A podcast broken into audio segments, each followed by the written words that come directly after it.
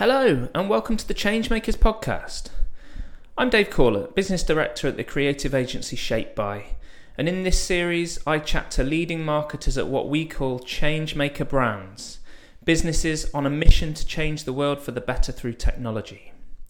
What I want to find out is the role that creativity plays in helping them to communicate the benefits of their technology. Hopefully, their insights, experience, and stories can help you supercharge your own creativity. This is a conversation between myself and Gwen Lafage, who is the VP of brand at the communications platform Sinch, based out of Stockholm. Gwen first came to my attention uh, with her own podcast called the Tech Marketing Pod Chat, which is just, I mean, episode after episode of really riveting conversations with folks from across the tech marketing industry. Uh, we struck up a bit of a relationship on LinkedIn, which led to this conversation. So I'm really grateful that she could join me. We had a fantastic chat about all things brand when it comes to B2B tech. I was particularly interested in her thoughts on high growth businesses like Sinch, who've grown from 400 to 4,000 people um, in the space of, of little over a year and much more besides. I mean, it's um, one of those topics that we could talk all day about, and we nearly did, to be honest. So I had a whole host of questions that we never got around to talking about because we just shot the breeze on all sorts of things, as you'll hear. So here we go. This is my conversation with Gwen Lafage, the VP of Brand at Sinch. Enjoy. Gwen, hello. A big warm welcome to the Changemakers. How are you doing today? Hi, thank you. I'm great. Thank you for uh, having me here. How, how is sunny? How is Stockholm today? Actually, beautiful. Um, yeah, it's sunny, which is really nice, and a bit cold, but not too much. So it's, it's a pretty nice fall or autumn day. Excellent. We should introduce you first, obviously. Gwen Lafage, VP of Brand at Sinch. We'll come in a little while to Sinch and, and who they are and what they do, I'm sure. Um, but the first thing I wanted to kind of cover off with you was your quite fascinating career path, both in terms of agency side, client side, and also the locations as well. What I'd really love to know is how you got to where you are today at Sinch in Stockholm via London, San Francisco, Paris, anywhere else? yeah, no, that's that's about it. Like uh, I'm a little bit of a traveler. I, I guess very shortly, uh, I started my my career in advertising agencies actually in London and uh, and then moved to Paris still on the creative agency side I moved to San Francisco for a short while there. I um, I had my own business. I had a an art gallery, so nothing to do with tech or agencies for a few years. Then I went back to um, creative agencies. So I worked for a B2B creative agency based in San Francisco. And the owner of that agency is Swedish. And we had the project of opening a European office. So I volunteered to, um, to come back to Europe as I'm originally from France, so it was a bit closer. So come back to Europe and uh, and open like our office in, in Stockholm. So I've done that for a few years, and then realized I should try to see what it's like on the other side. So Sinch is actually one of my first job in house, if we call it that way. yes. Cool. And what, what made you initially want to get into the world of marketing and advertising? Obviously, like you said, in, in, on the agency side, what, what was your reason for getting into that whole world? Yeah, it's it's interesting because I think that it was from a very young age, I guess, or like uh, when I was in college, I, I knew I wanted to work for creative agencies for some reason. I, I that's where I did like my very first internship, um, so many many years ago, and um, and I just was attracted, I think, to like the creativity. I I, I liked like old school advertising, like the the ads I was as a kid I would cut off like ads in magazines, mostly for perfume and, and stuff like that I think, but um, which is not at all what I, I do today, right? But but I think that's kind of how it started. I was really liking those beautiful visuals and those kind of like eye catching ads. Um, that's kind of where my career started in like old school advertising. I was the same, but mine was football shirts. So yeah. obviously, every football shirt has a sponsor and a sponsor's logo. and I was really interested in the design of those kits. But actually, the fun part of creating kind of theoretical, what would my team shirt look like next year? Let's do a cool design. Was like, oh, cool. Could they be sponsored by Nike or could they be sponsored by yeah. someone Apple or someone really, really cool? And um, and and that was kind of a really cool intro to, to brands and branding just around that side of things. So yeah, a, a very similar Definitely. story. Has it always been B two B that you've worked in on an agency side, or a bit of both? not not at all. Like I started in like large agencies, and I started as what we call now. I'll show my age, but that um, below the line, right? That what we call it back in the day. We call it below the line and above the line, right? the line being like yeah, I don't know. anyway, so I started in below the line and and did a lot of direct marketing in a way which is kind of like the almost the old version of ABM in some ways, right? But for a lot of like consumer brands, like uh, my first um, assignment or like uh, were for like some of Procter and Gamble brands, work for Coca Cola brands. Um, so so really like consumer brands at the beginning. Um, B2B came much later in, in my career, and mostly I did a, a little bit in those big agencies I worked for. Like I worked at like uh, Leo Burnett and um, uh, RCG, like some of the big the big agencies. But then I um, worked for a smaller creative agency in San Francisco, and that was all B two B tech, and that's like where I mostly discovered like uh, tech advertising or tech marketing um, being at, at the center of it all in, in Silicon Valley.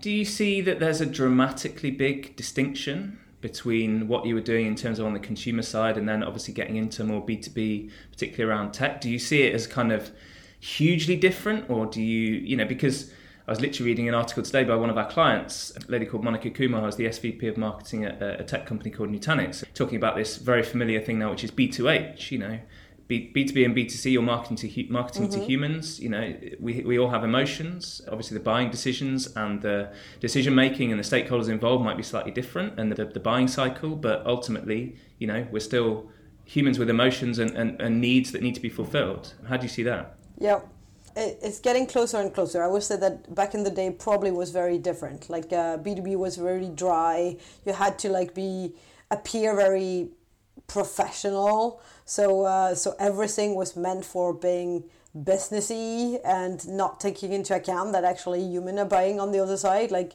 they might be human at work, right? Like today, that's kind of how we see it. It's like the human at work. They might not be spending their own budget, so that's that's still kind of a, a difference. But still, um, there's definitely a big part in in how they, they buy that is related to their emotion and their feeling and the people they trust and so not really just about very um, rational buying which we I think believe for a long time that it was all B2B was all about very very rational right and comparing product features and comparing price in the end and, and in reality it's, it's not just that but so I think it's getting closer though I think B2B still have a lot to learn from B2C brands, uh, especially when it comes to brands and branding in general. Um, I think we still see a lot of like uh, B2B companies mostly focusing on, on the product features and not really focusing on the brand or, or on storytelling, which is something that consumer brands have understood for a long time now. So I think we still have some some learnings to get from from there. They like they put creativity, I think, like uh, more front and center that a lot of B two B brands are doing. It's shifting, and I think that shift is coming from some of those tech companies in in Silicon Valley um, that have really understood that and are putting creativity at the center of what they do, or putting the consumer at the center of what they do. And in a sense, when you do that and think about what makes people tick, right? What makes them react, then you you understand that a big part of it is emotions. So, yeah. Yeah, and it's always slightly baffled me because you know we hear this stat time and time again. Around ninety five percent of your ICP, you know, your target market is at they're out of market at the time. So you would think that the the way to reach them is by that emotional brand building activity that thrives on creativity, that thrives on emotion, that thrives on entertainment and, and really pulling at those emotional strings that make you more memorable so that when it comes to the time when they are ready to buy, your brand is loved by them or at least makes them feel something.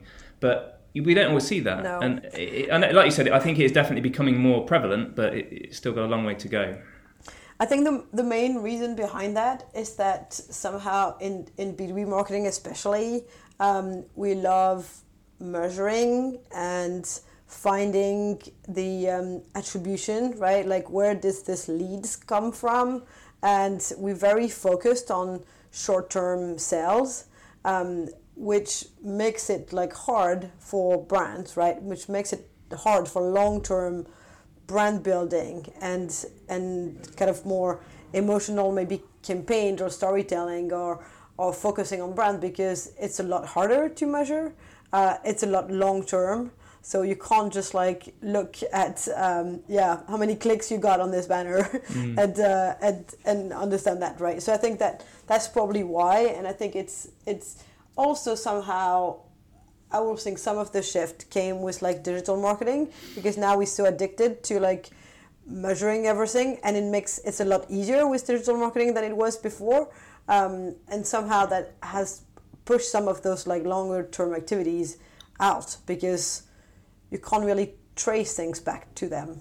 Um, so uh, it's just in the mindset. But again i think this we had like a a huge shift i think like maybe 10 years ago when everything was about marketing automation and then everything was about like measuring and and and, and now i feel like it's it's shifting and brand is taking a bigger place in in in the mindset and in the budget of like um, b2b marketers or b2b companies. So that's that's a good thing. Still learning there but uh, it's getting there. Definitely. So and and if we can look at your role at Sinch then, so how's this playing out within your role? Is it still a challenge to kind of convince um, your, you know, your seniors that, that brand is truly worth investing in for the long term, or you know, is it not is it not so difficult? Do they do they understand and value it? I think it is still uh, difficult, and probably is for like every brand marketers and. Um, uh, to kind of prove your value and prove the worth again because it's harder to measure right and i think you have to like first show um, or first kind of get the basic covers and it kind of depends of the type of marketing organization you're in and like if the kind of demand gen machine is running um, and that there is like everything is good and the number are there like you're delivering right on your sales pipeline, um, then it's probably easier to get a bit more freedom to uh, to do a bit more uh, out of the box or maybe branding activities in, in a way. Um, but if like if you need to fix that first, um, which is kind of normal, right? You first need to focus on like making the machine run, right? Having this kind of like good demand gen machine um, that that creates kind of like the the, the trust in the whole marketing organization and showing the value of marketing in delivering um, sales, right? Um, so I think if that is not in place, then it's a, it's a lot harder. If it is in place, then I think you can have maybe a bit more freedom to do to do more creative things. Um, and of course, it depends of the individual. I think I'd, I think Sinch there's definitely uh, many people that believe in the necessity to um, to build a strong brand. Um, so I'm, I'm pretty lucky in that way. Um, then when it comes to uh, budget, right, and uh, size of the team or this type of stuff, um, then maybe it's a bit uh, it's a bit different. But I think no, there's there's a strong belief. I think at, at Sinch that we also need to get there. So, yeah. Yes. So speaking of Sinch, could you give us a bit of insight into into who Sinch are and what, what they do? Yes. So Sinch is a, um, a customer engagement um, cloud communications platform or company. Um, what that means is basically that we help companies and brands um, engage and communicate with their audiences across the customer journey and across all channels. So we provide all the tools that are behind those communications. So it's it can go from like um, you receiving an SMS from your favorite brand to tell you there's 15% off, um, to you communicating with customer service on WhatsApp because you need to return the pair of shoes you just received, or you communicating with your bank uh, again mostly on on the phone or like on uh, how to access your account, all the kind of security um, engagement you might get on your phone. So every kind of like phone communications, and it goes beyond that to like voice like let's say your uh, uber driver just got there and he can't find you and you need to kind of like call him. So that's a voice part of it uh, or even email. So it's like it covers the entire spectrum of communication that a brand can have with this end user throughout really the the journey right? So it's well before during and after a purchase is made. So it's pretty vast in terms of like um, solutions that we offer which is pretty fascinating. And, and there's a huge demand that is keep growing because of course we're all using our phones to communicate with our friends like uh, more and more right with friends and family and, and brands need to get there. That's where communications happen. Yeah it's cool. We're doing some interesting stuff with do you know Khoros customer engagement platform we just started working with them we're doing some really cool stuff around trying to bring that whole proposition to life around connectivity of that customer journey, and it's really really interesting stuff. So you got you guys are seven years old now. Would you would you call mm-hmm. yourselves a startup, or are you a bit beyond that? So we're we're a bit more. So essentially, it's a bit um, of a complex history. Like we've we've grown like uh, 10x in, uh, in a pretty short period of time. So Sinch started at CLX and that was kind of like the origin of, of the company. The company was called CLX Communications, uh, founded in Sweden by um, six founders, and uh, across the years they like uh, grow and through both organic growth and through acquisition. So Sinch, it, the the company called Sinch was actually an acquisition made by CLX, who then took the name Sinch so in a way, the Sinch brand um, in relation to, to CLX or the whole kind of company we are today is like two years old. Um, so it's very it's very new. It was kind of CLX before, and Sinch was just like a small company that we acquired and took the name from.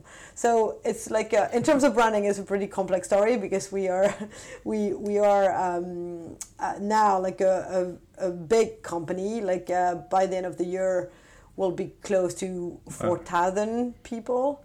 Um, where two years ago maybe we were 600. So it's um, it's been a, a, crazy growth, and in a way the brand have not yet grown as fast as the company has. Um, we're not as known as like another 4,000 people company in the market because of our recent brand history, right? Because it's been it's been a pretty new brand in a way, and um, and because maybe we've not put like all the efforts on the brand yet but uh, that's definitely changing and now that we are gaining a huge presence in the us our two of our most recent acquisition are us based company of pretty uh, good size.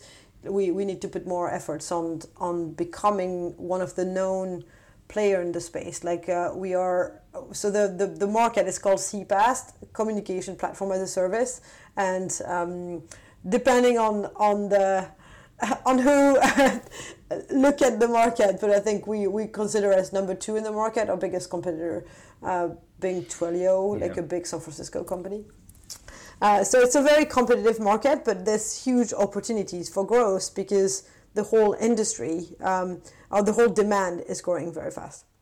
Sorry for my ignorance here, but were, were you at Sinch when you rebranded to Sinch? No, I am pretty new at Sinch. I've joined only seven months ago, so um, I'm I'm pretty new. I um, we just launched like a, a, couple of months ago, maybe now, a new brand and a new website.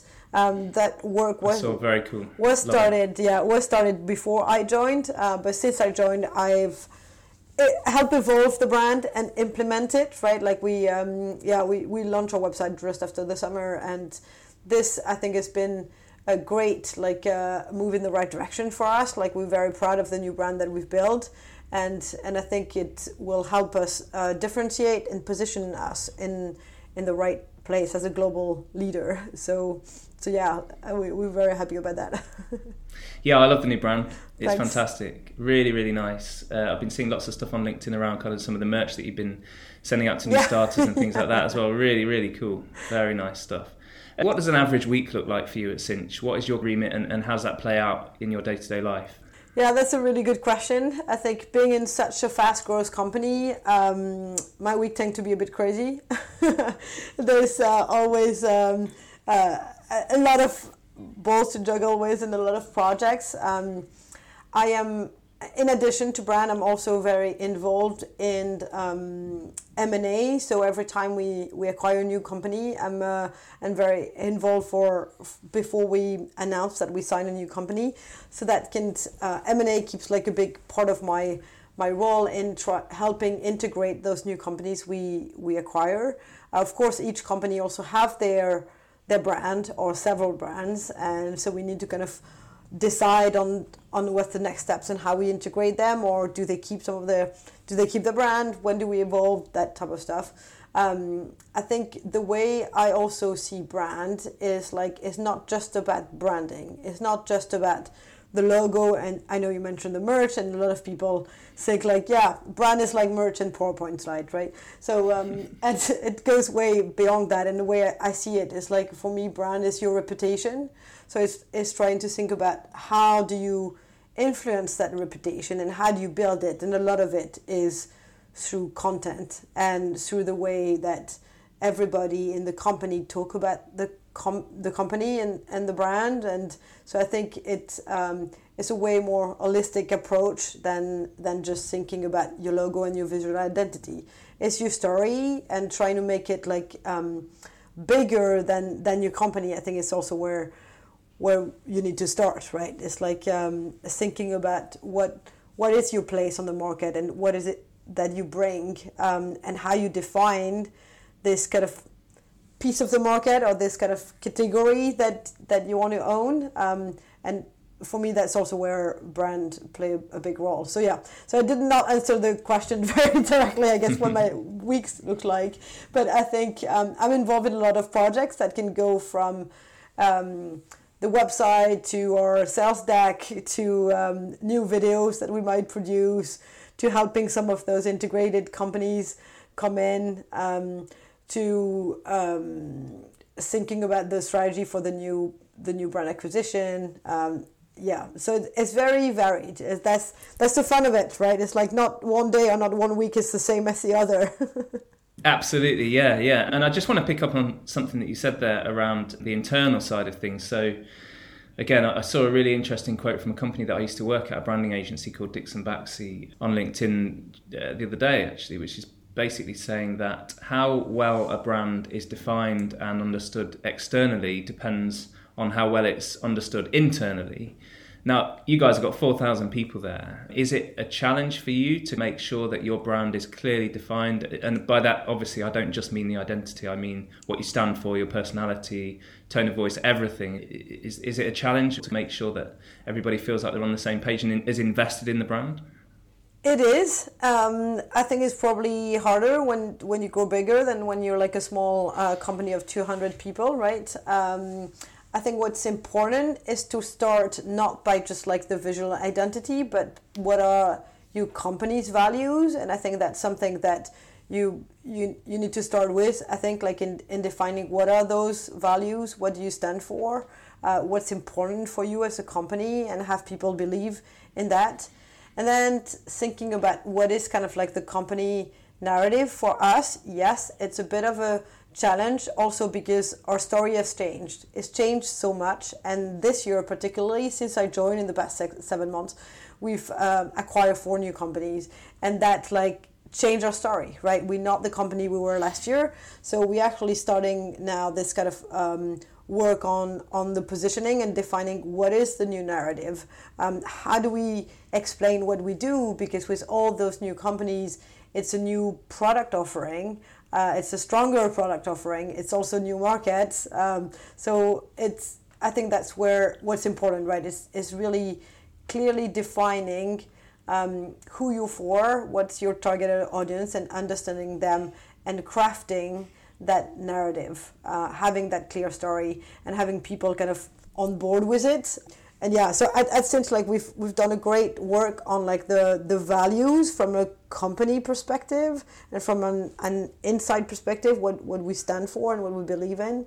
And then now I think the part we need is more like of an external company story or like how do we like I was mentioning craft this this place or this category that we want to own and define what what that is. So I think that that's our next step. Yeah, I mean, and it's again, it's not an insignificant challenge as a business that's growing and, and evolving so much in a market that is growing and evolving so much. You know, how does your brand remain consistent and it doesn't have to be something that constantly changes to the point where it's not the same as it was yesterday and it's going to change again tomorrow. I guess that must be a real a challenge for you as well to kind of try and keep that level of consistency going. Yeah, it is. And I think that I truly believe that's also how you build a brand, right? Like that every single interaction and every, yeah, every single interaction people have with your brand, whether it's through like an email you send, a banner on LinkedIn, a uh, call with an SDR, every touch point is a way to push your brand, right? Or at least like talk about what you stand for. And you need some consistency there. You need to have like a one story, of course, visually as well. You want to kind of have that consistency. But at the same time, I think a brand is alive, right? It's not, shouldn't be just stuck in one place. It's fine to evolve it. Uh, you just need to find what is this red thread? What are the things that will not change? Probably your company values. Like those doesn't matter if you bring new people in that should kind of like stay the same right the thing you believe in from the start and why you're doing what you're doing so i think those are important to keep but then i think it's okay to also evolve your brand like the story can evolve and also visually it can evolve i think that's that's fine as long as you try to find this consistency within the evolution if that makes sense yeah no absolutely and it's interesting that you touch on the visual side of things because that was what i wanted to come to next really so this podcast series is all about creativity in, in, in, B2B tech marketing. And inevitably, when we start to talk about creativity, we think a little bit more about the visual side of things. How easy or difficult is it to bring to life the values and vision of a company like Sinch within the, the visual identity? But I'll add to that, how much fun is it? Because you're from an agency background, you were saying before about how kind of advertising was the backbone of your passion within creative services and marketing. So, is it a fun process as well as challenging to get to yeah. that point where you feel like you've got a visual identity that really represents who you are and what you stand for? It is a really fun process. I think it's like, and it's really interesting when when you move from agency to to to a company, how much involve you get and like it's it becomes more of your own right? It's like it becomes your brand. But like when you create a brand in an agency for someone else you care about how it looks right? And then but you don't really get into it doesn't become yours right in, in the same way. And it also like interesting to me uh, which what i discovered right is like you uh, because I, I used to work for branding agency as well right you deliver like what you think is this perfect brand with this perfect brand guidelines that looks amazing and then usually a couple of months later you cry because the the company have just like damaged it, right? They've just like changed your beautiful guidelines that you've just crafted, and you're like, why did they do that? And then when you're in house, you actually realize that what you get are really the foundations, but when you start playing with it and you start implementing it, a lot of things just don't work. You can't just like apply it exactly the way it was because because it's not. It has to live with what what exactly the deliverable will be, right? It can't just be like mock-ups of what it, it would maybe be. Then you get into the reality of it and you have to evolve the brand and you have to like make it work for you.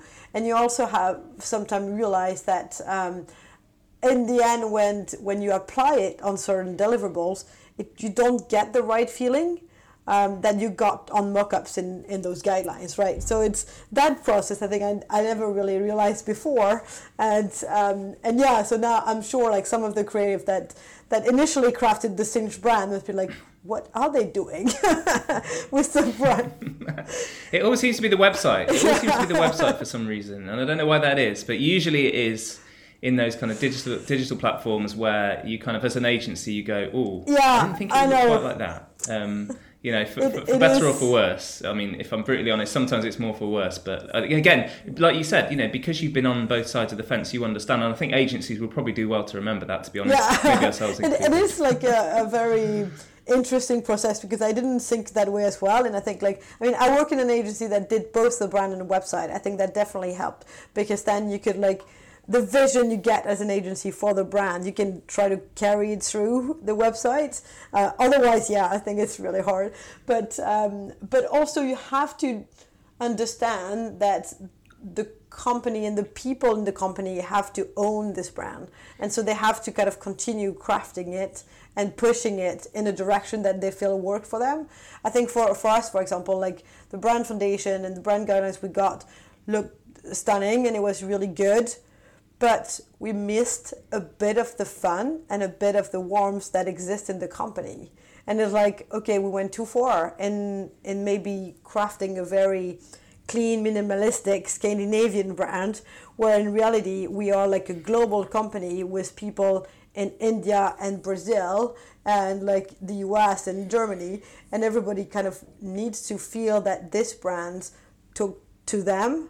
Um, and there's cultural differences, right? Like you don't get the same, especially visually, right? Not the same things work, and that's another really important point as well. It's like you might craft this beautiful brand and get like follow guidelines and make banners, right? We were talking about digital marketing. You make banners, none of them convert. They look stunning, but then they don't deliver. Nothing converts. Well, you have to just evolve things and then you know try out what will work while still keeping in the brand. It also has to deliver. So I think that that's another part that sometimes is is not truly understood by brand agencies.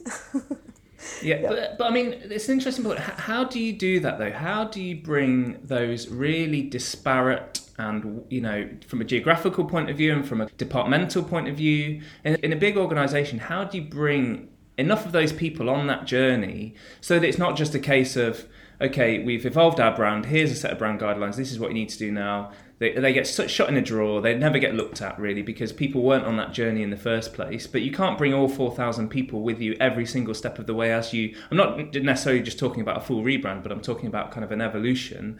How do you make sure that enough of those people feel like they're stakeholders in the process for it to be able to, to be truly valued internally? So we um, so I wasn't there at the beginning of like the, the, the rebrand in a way or the brand refresh at Sinch, but we had what we call like a brand chapter. So it was like people from different part of the organization involved throughout the process. Being a Swedish company, um, everything is very collaborative, and it, in a way it's a bit. I mean, for me, like being French, it's a bit counterintuitive. It's like don't do design by committee, right? That's kind of the worst.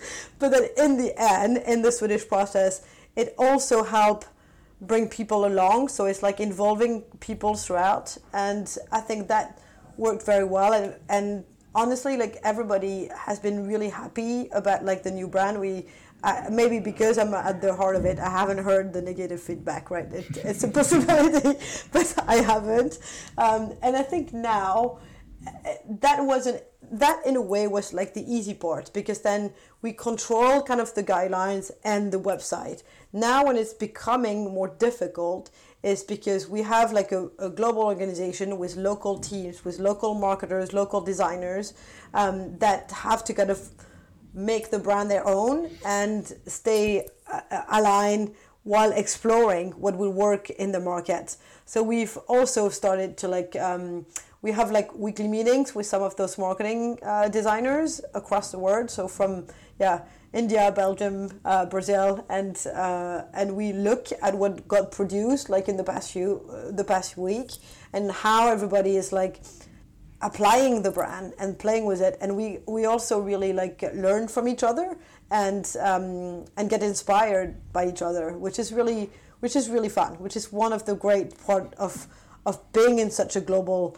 company, right? And it's understanding those those differences, right? It's like what will be produced in Germany is not going to be the same as what's going to be produced in India because of cultural differences and an emotional reaction that are are different, right? Like they don't get attracted by the same thing depending on where you are. So that's but it's uh, the trick is to try to still stay within the brand without being like a brand police. It's like has to be more of a guardian and and more of an inspiration and making sure that it, people feel they can belong to the brand and also play with it. That's it. It's flexibility, isn't it? You know, and I think mm-hmm. the best brand guidelines have enough wiggle room and margin to to be playful and to experiment, but obviously without going completely uh, the other way and, and taking it into places where it was never really intended to go, you know, with detrimental effects. I just wanted to come back to the point we, we touched on agencies a little bit. We can't go through this podcast without mentioning your amazing podcast, the Tech Marketing Pod Chat. I listened to an episode uh, not too long ago with Luke Richardson, Clio, Yep. who's actually just agreed to be a speaker on, on our upcoming event. So Nice. you've indirectly hooked us up. So thank you very much for that. that. That episode was all about in-house, internal versus external agency versus internal creative teams, what the best balance is. What's your approach at Sinch? Do you try and keep as much of it in-house as possible in terms of brand design and development? Do you work with agencies?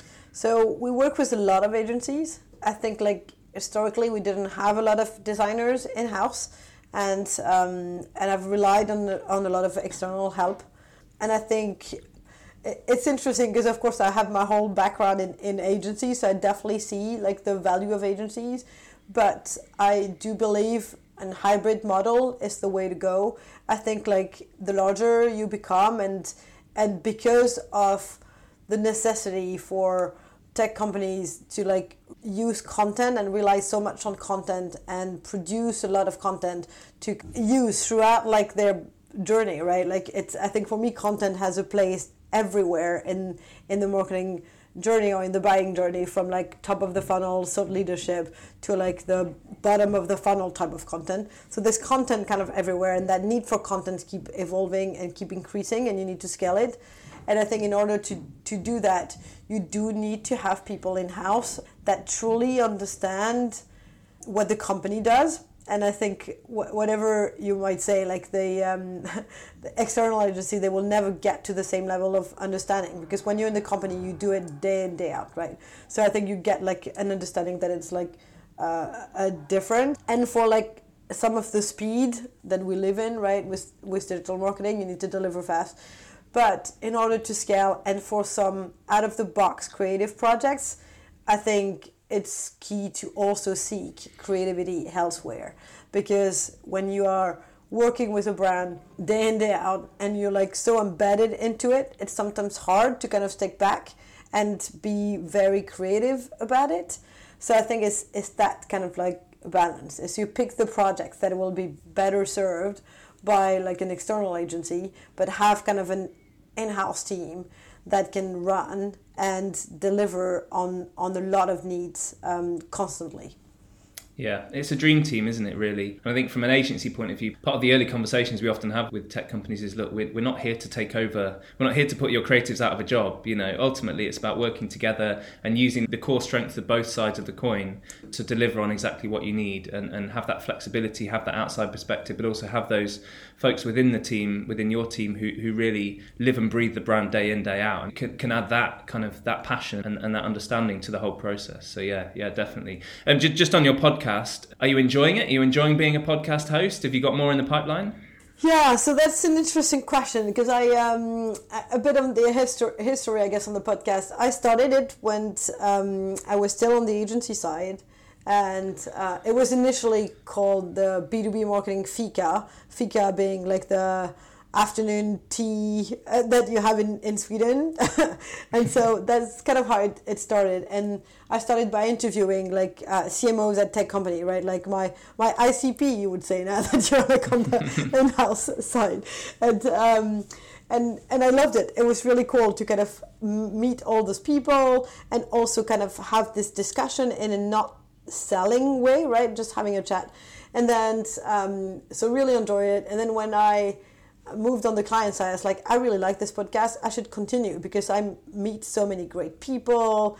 I it's a good way for me to kind of stay tuned to what's going on in the market and also ask my peers what they're doing and how they're doing it right? Learning from from them. Like i was like you talked about luke i was definitely like super interested in like how he built an in-house uh, team. I was like how can i do that? So tell me what, what have you done? So um, it's but i would say now it's becoming a bit challenging i think um, I- I have probably like a, a maybe one more episode coming, and but I think I will probably pause for a little while, mostly for scheduling issues. I think it's like my job is very intense, and I realize that okay, I'm not sure this is what I should prioritize right now. I, I work long hours, so it's like, should I do a podcast or should I be with my kids for like those kind of couple of extra hours mm-hmm. I have? So I think that's um, that it, it became a bit more of a challenge to be honest, and I think uh, somehow I think as we're going back to working hybrid and people especially q4 is like a especially busy time of the year i think at least in, in sweden like just um, i had many people can cancel or reschedule a couple of times and it's like i don't have time for this. I like i enjoy the discussions but the whole logistic around it i think is like where i can't spend as much as, as i did. So I still love podcasts, and we are like planning a podcast with Sinch. Um, not with me being the host though, but uh, we, will I'll leave that to some of um, our customer engagement experts, right? so they can actually talk about what what what we do more. But I love podcasts as as a as a channel for sure, and I think it's very valuable. But I I think my personal podcast will probably take a little pause pretty soon. I that's what I'm guessing. But I mean, you know, that's the beauty of podcasts in a way. You know, you don't have a kind of contracted production schedule to stick to, or you know, you don't. It, it's you don't have a publishing deal where you're kind of you know you absolutely have to do these things. Some of my favorite podcasts just kind of just just pause on a whim and then they come back and it's great. Here's ep- a new episode. Brilliant. I'll listen to that. And then if another one crops up in a couple of weeks great. If not then i'll listen to something else. You know that that's oh. the beauty of podcasts really. You know no so that's true. I think i think there is like a a value in keeping the consistency, right? I really tried to do that at the beginning and have like an episode like uh, every other week was my initial ambition. Then I had to kind of tone that down a bit. But I think it's um, it is hard. This kind of a lot. Um, it's it involves quite a lot, right? Like um, for me, the discussion part is so fun. All the rest, I'm like, yeah, if I had someone else doing all the rest for me. well, I've, thankfully, I've got somebody else doing that for me. So uh, I just get to have these lovely conversations, have a chat with you, and then and then go off and do my own thing. So that's, yeah, that's, that's very very yeah. fortunate. Yeah. Yeah, no, I love the discussion. That's for sure. I think that's like the. Um, those conversation that's that's super valuable. And, it, and it's fun meeting people everywhere. Yeah i'm going to shout out my marketing director alex for, for uh, and jazz actually our marketing executive for, the, for their hard work in making all this happen because without them it certainly wouldn't. So big thanks to them. And a big thanks to you gwen. This has been really really interesting chat. One last question from me which is something that we ask all of our guests on the change makers. Is there a project from your uh, career so far that you're more proud of than anything else? And it doesn't have to be from Sinch or kind of client side, it can be an agency project, it can be your art gallery, it can be absolutely anything. Is there one thing in particular that you would pick out that stood out uh, above everything else? Well, I think on a personal level, I think yeah, definitely the art gallery was like a um, a, a, fantastic project. But I think to maybe make it a bit more relevant uh, here, I, I will pick the work I did when I worked at in the agency. So the latest agency that I worked with was called Skona, and they're a B two B tech agency based in San Francisco and Stockholm. And one of our clients is, or I mean, was is still their client. I think a, comp- a tech company called Snowflake, and it's not one project. It's like years of projects together with Snowflake that I think was one of the best kind of project or client that I worked for over the years, especially because we got that opportunity as an agency to get very close to them and to become kind of like their external in-house type of agency and be almost in-house i think and see them grow the ways they did and go through like um, a couple of brand refresh three or four iteration of their websites um, amazing campaigns from like uh, videos to billboards. So I think that was one of the cool things we did at Snowflake, and I think they still do with that. Being based in San Francisco, um, if you want to be like considered as one of the one of the cool tech companies, you have to have your billboard um, along the one on one in, in, in Silicon Valley. And so there's this oh, yeah. series series of, of billboard that we did with Snowflake.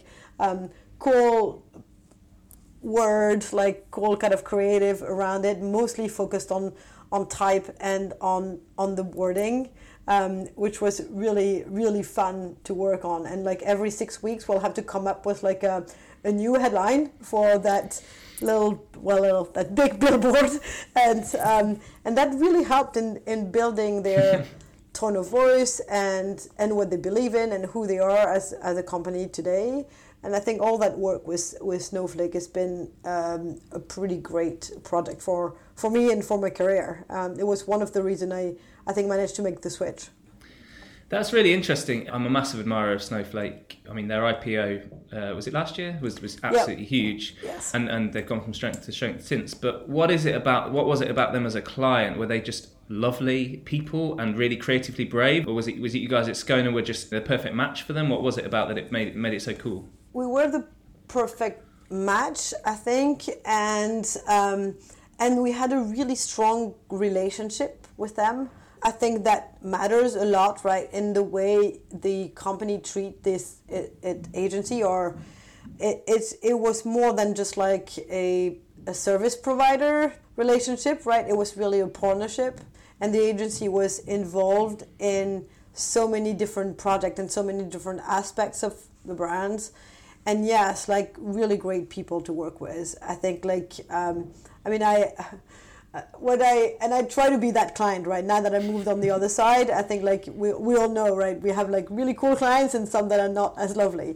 And I think one one of the thing I think that makes the difference is is how as a company you recognize the work done and and how grateful you are right just like saying thank you for the work done i think it's like it goes a long way and mm. and i think they were the type of client they were always very like grateful and have this this understanding that that what we did for them was was also difficult, right? It's not like please just put this together. Well, you know how it is, right? Like mm. it's like oh, yeah. yeah. yeah, Why did this take ten hours, right? Like mm. we're just like yeah. So I think they were this kind of understanding client of understanding creativity, and yes, they had also a CMO that had this um, desire to build a strong brand crafted a great like story and built a category. So you were like at the forefront of that, like building the category, becoming kind of the category leader,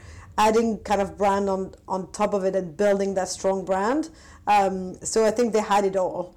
So which was really fun to to work with. Yeah. It's amazing, isn't it? When you get a client who you really, really get that super strong sense that they don't see brand and creativity as a cost you know they see it as an investment that will return the more they put into it and the more their agency puts into it and, and yeah absolutely you know we're, we're, really fortunate to have a couple of clients like that uh, that we love working with here and, and for those exact reasons um, so yeah absolutely yeah. perfect listen Gwen I really, really enjoyed chatting to you. Thank you so much for taking time on your day off, I might add. Um, I really do appreciate that. So, thank you so much for being on the Changemakers um, and have a great rest of your day.